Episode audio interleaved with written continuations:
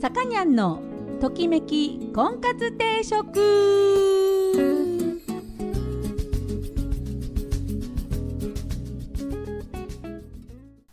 はい、えー、皆さんこんにちは。さかにゃんのときめき婚活定食今週も始まりました、えー、私結婚相談所母大女オーナーのさかにゃんでございます、えー、毎度お聞きいただきありがとうございます。今週もよろしくお願いいたします。いやいやいやいやね大変だよね今ね。もうこれはぐっと耐えるしかないでしょ。ねもう経済活動いろいろ大変ですけどもこう一応ね娯楽をね、ストレス発散の娯楽みたいなものは、えー、お外ではなく、えー、自分の身近な家であるとかまあねあの限られた少数の人あので過ごしましょう。ね、で、えーと、よそから持ち込まないそれからよそに出さない、えー、自分がえー、もしかしたら人に迷惑をかけちゃう人になっちゃうかもしれないっていうことを考えて、えー、行動しなきゃいけないかなっていう状況になってきましたよね。であの不安が多いですよ。ねいつね解決するのかとか、えー、このままね、えー、どうやって生活していくのかとかねいろいろ不安もあのどんどんねわからないことが多いと不安になるんですけどもうとにかく、えー、生きていかなければならない。ね、生きていくためには、えー、働くということと、まあ、食う寝る、ね、あといろいろ社会活動もしなきゃいけないんですけどあのとにかく気持ちを前に持ってていかなきゃいけないかなと思ってます。あの後ろ向きになっちゃうともういろんな行動がこうね何て言うの全部何て言うんでしょう内向きに我慢になっちゃうのでえなぜ今我慢してるのかっていうのを考えると明るい未来のためでしょ、ね、ただ我慢してるんじゃないよね。あのこれをこのコロナをねコロナのウイルスを人類全部で全員でやっつけて、えー、元に戻るための我慢ですからね。うん、だから遠い未来に明るい光を持つための我慢なのであの目標を失ったらただのね何て言うんですか？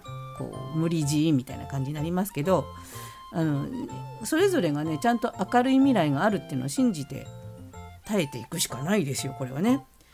というわけであのうちのお店もですね婚活してていいのかみたいなうん、でも婚活も生きる一つのねあのパートナーを探すっていうのはこう生きるために必要なね、えー、ものでもあるので、まあ、婚活も是非していただけたらと思うんですけどやっぱりほら、ね、不特定多数じゃないけれども知らない人と接してもらうことになるわけですから、まあ、その辺もねあの不安もあるでしょうしそうある程度そのお見合いっていうのは濃厚接触いわゆるこう一人の人と喋んなきゃいけないっていうねあの接触になるわけですからそういうところもまあねちょっと配慮しながら、えー、粛々とこうね皆さんには出会っていただけたらというふうに思ってるんですがとにかく不安でいっぱいだと。ね、で婚活っていうテーマではないんだけども今日のテーマはちょっとね不安な時にここを押すと押したりこうストレッチとかするとちょっと軽減されるよっていうツボがあるっていうのを聞いたんでこれちょっとみんなで共有してねあとほら今のこういう世の中で不安だっていうだけじゃなくてお見合いの前とかって緊張するでしょ？そういう時に押した テーブルの下で黙って押せるねツボがあるのでそのツボとかを紹介したいなと思います。で、えーと、今日の音楽は、えー、こういう時には大好きな私 私が大好きなのをかけちゃうエリック・クラプトンです。ねえー、ずいぶん前に出た「ジャーニーマン」というアルバムから今日は3曲お届けしたいと思います。えー、1曲目は「Pretending」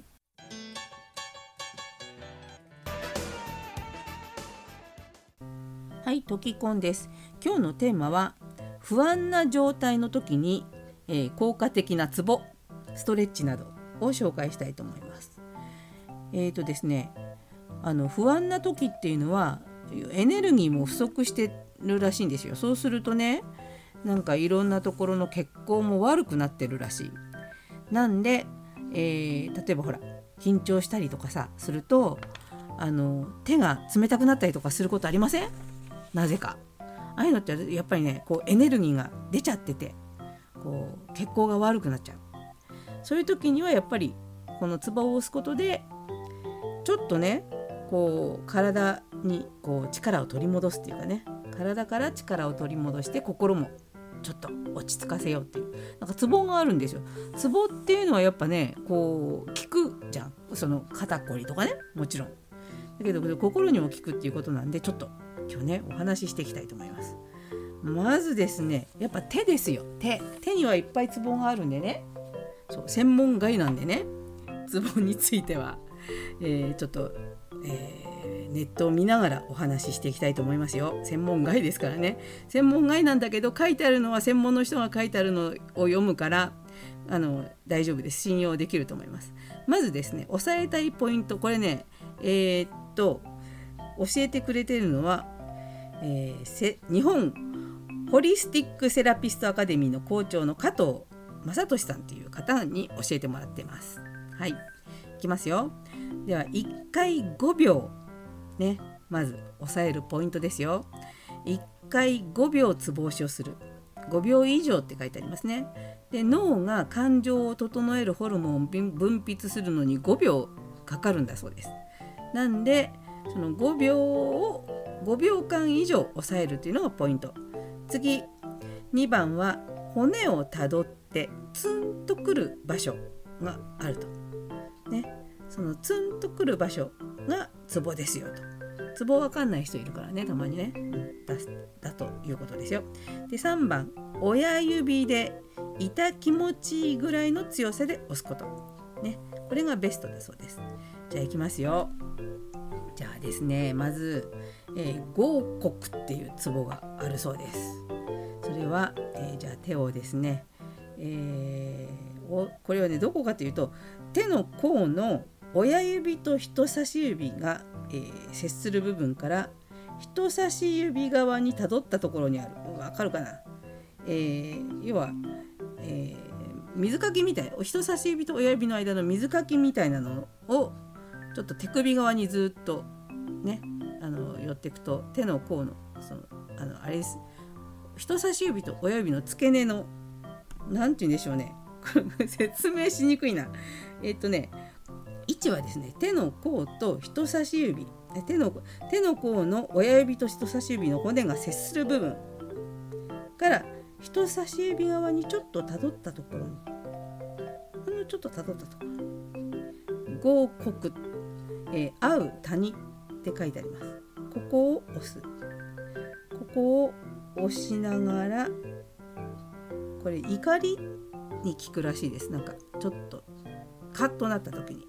なんでここを押しながら怒りを止まれって唱えるんですって。5秒以上。ね。これを押すと怒りが収まると。言われています。鎮静効果があると。そしてそれはモルヒネの6倍の鎮静効果があるって言われてるらしいのでね。えぜひぜひえ押してみてください。次、えー、イライラをね我慢できないイライラが収まっていく。えっ、ー、とねえー、そういうツボがあります。それが老朽っていうそうです。老朽労働の労に、えー、旧は、えー、宮宮さんの宮ですね。えーと、手のひらの中央の少し上にあるツボ。手のひらの中央の少し上にあるツボ。えー、手を握った時に中指と薬指が当たる部分。手をぐっと握った時に中指と人差し指が当たる部分。ここを親指を当てて人差し指の付け根方向に押し上げる感じ。ぐーって。そうすると今日も穏やかにって言いながらここを押すとイライラが止まる。ちょっとねこれもちょっと押してみてください。ね。で次精神も体もリラックスするツボこれがですね、えー、なんと爪の方人差し指の爪の付け根の親指側側面にありますなんで、えー、つまみましょう人差し指を。ね。でこれをグッと押してみましょう。これがね商用っていう商売の商に太陽のようっていうらしいです。これはえっ、ー、とね人間関係の不安を抑えてくれる。ね、ストレスに効くそうですよ。でしかもこれね成長作用があるそうです。ね、ストレスはやっぱねお腹にきますからね 腸にもいいと。それから今いくつか言いましたけどねもうだから手はもうどこでもいいですよねこれね。でもう一つ言いましょうか。少々っていうツボがあります。これはえー、っと何ですか？と言えない誰にも言えないトラウマやずっと引きずってる後悔があったりする時とかに要は不安やっぱこれも不安ですね。不安な時に押すといいツボね。これは親指の爪の外側にある。なんでこれ親指の爪のをつまみましょう。ね。横からグーって。はいこれもう大丈夫だよ。大丈夫だよって言いながら押しましょう。大丈夫だよ5秒ね。大丈夫だよ大丈夫だよって2回言ったらまあ5秒ぐらいかな。これを押してみましょう。そうすると、えー、これはね花粉症にも効くっていうことらしいですよ。精神的な、えー、不安、ね、肉体的にも過敏になってるのが軽くなると。気にしないっていう心が作れるそうですよ。ね。こうやってもう手をね揉みましょうみんな。もう不安な時は。多分ねこれ気持ちいいなと思うところは大概ツボですから。ね。手を自分の手をこう触ってこういう不安な世の中の時はね、えー、自分で少しでもできることをやっていきましょうね。でこれはねあのこの不安が明けてからもこのツボはきっと役に立つと思うのでね是非是非私も含めてみんなでやってこの難局を乗り切っていきたいと思います。はいというわけで、えー、今日の音楽2曲目に行きたいと思います。エリック・クラプトンの「ジャーニーマン」というアルバムから「オールド・ラブ」。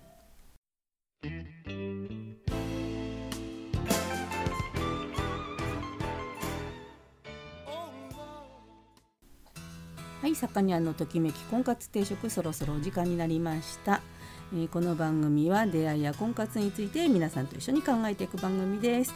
お悩み相談やリクエストなどお待ちしております。また菩提樹という結婚相談所のお店金沢と富山に店舗でやっております。興味のある方はぜひお越しください。初めての方も会員さんもホームページから簡単に予約ができるようになっております、えー、ご来店お待ちしております。えー、っとね今ちょっとさっき喋りながらツボをしてたら結構手がねいい感じでポカポカしてきましたよ。でこんな感じでですね自分を自分で快適にするっていう技術が必要になってきますこれからね。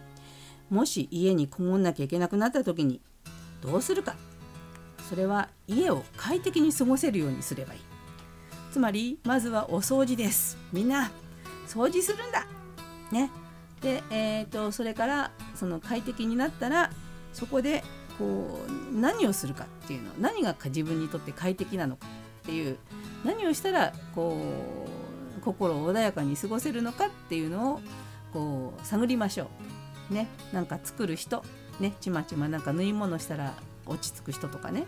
あとなんか将棋を指すと落ち着く人とかね。あと映画を見たら落ち着く人とかさ。あと何でしょう。こうウクレレね私で言ったらね、えー、楽器を弾くのが好きな人。で、えーと、外にねアウトドアの人。で家にいて何すんだって言ったらこれからさねコロナが終わっちゃってもう外にどれだけ出てもいい誰と会ってもいいって言った時にこう例えばキャンプのねその何て言うんでしょうねこう極意をさずっと今ネットいっぱいあるからさねそういうのを見まくったりとかして知識をつける、うん、あの外に出るんじゃなくて内に入れる知識やこう何て言うんでしょう経験値。まだ経験はできないけどこう何かその動画を見ることで少し自分の経験値を上げていくっていうかね。疑似でね、うん、っていうことをしてうちに貯めていく時期なんじゃないかな。まあいわゆる世の中でいうところの充電期間っていうやつですかね、うん、そういう風なのになればいいかなと思ってます。で、まあ、充電期間をですね私もこう快適にするために先日来お話ししておりました、えー、イオンで売ってた高岡イオンで売ってたヨギボーをですね 手に入れましたよ。結構あの割とちっちゃめのを買ったんですけどね。まあまあ快適です。えあのこれからね家を快適に過ごしていきたいかなと思っております。というわけで今日は、えー、音楽はエリック・クラプトンを特集しておりました。エリック・クラプトンの「ジャーニーマン」というアルバムから「Before You Accuse Me」を聴きながらお別れしたいと思います。お相手は菩提寺のさかにゃんでした。それでは皆さんまた来週。さようなら。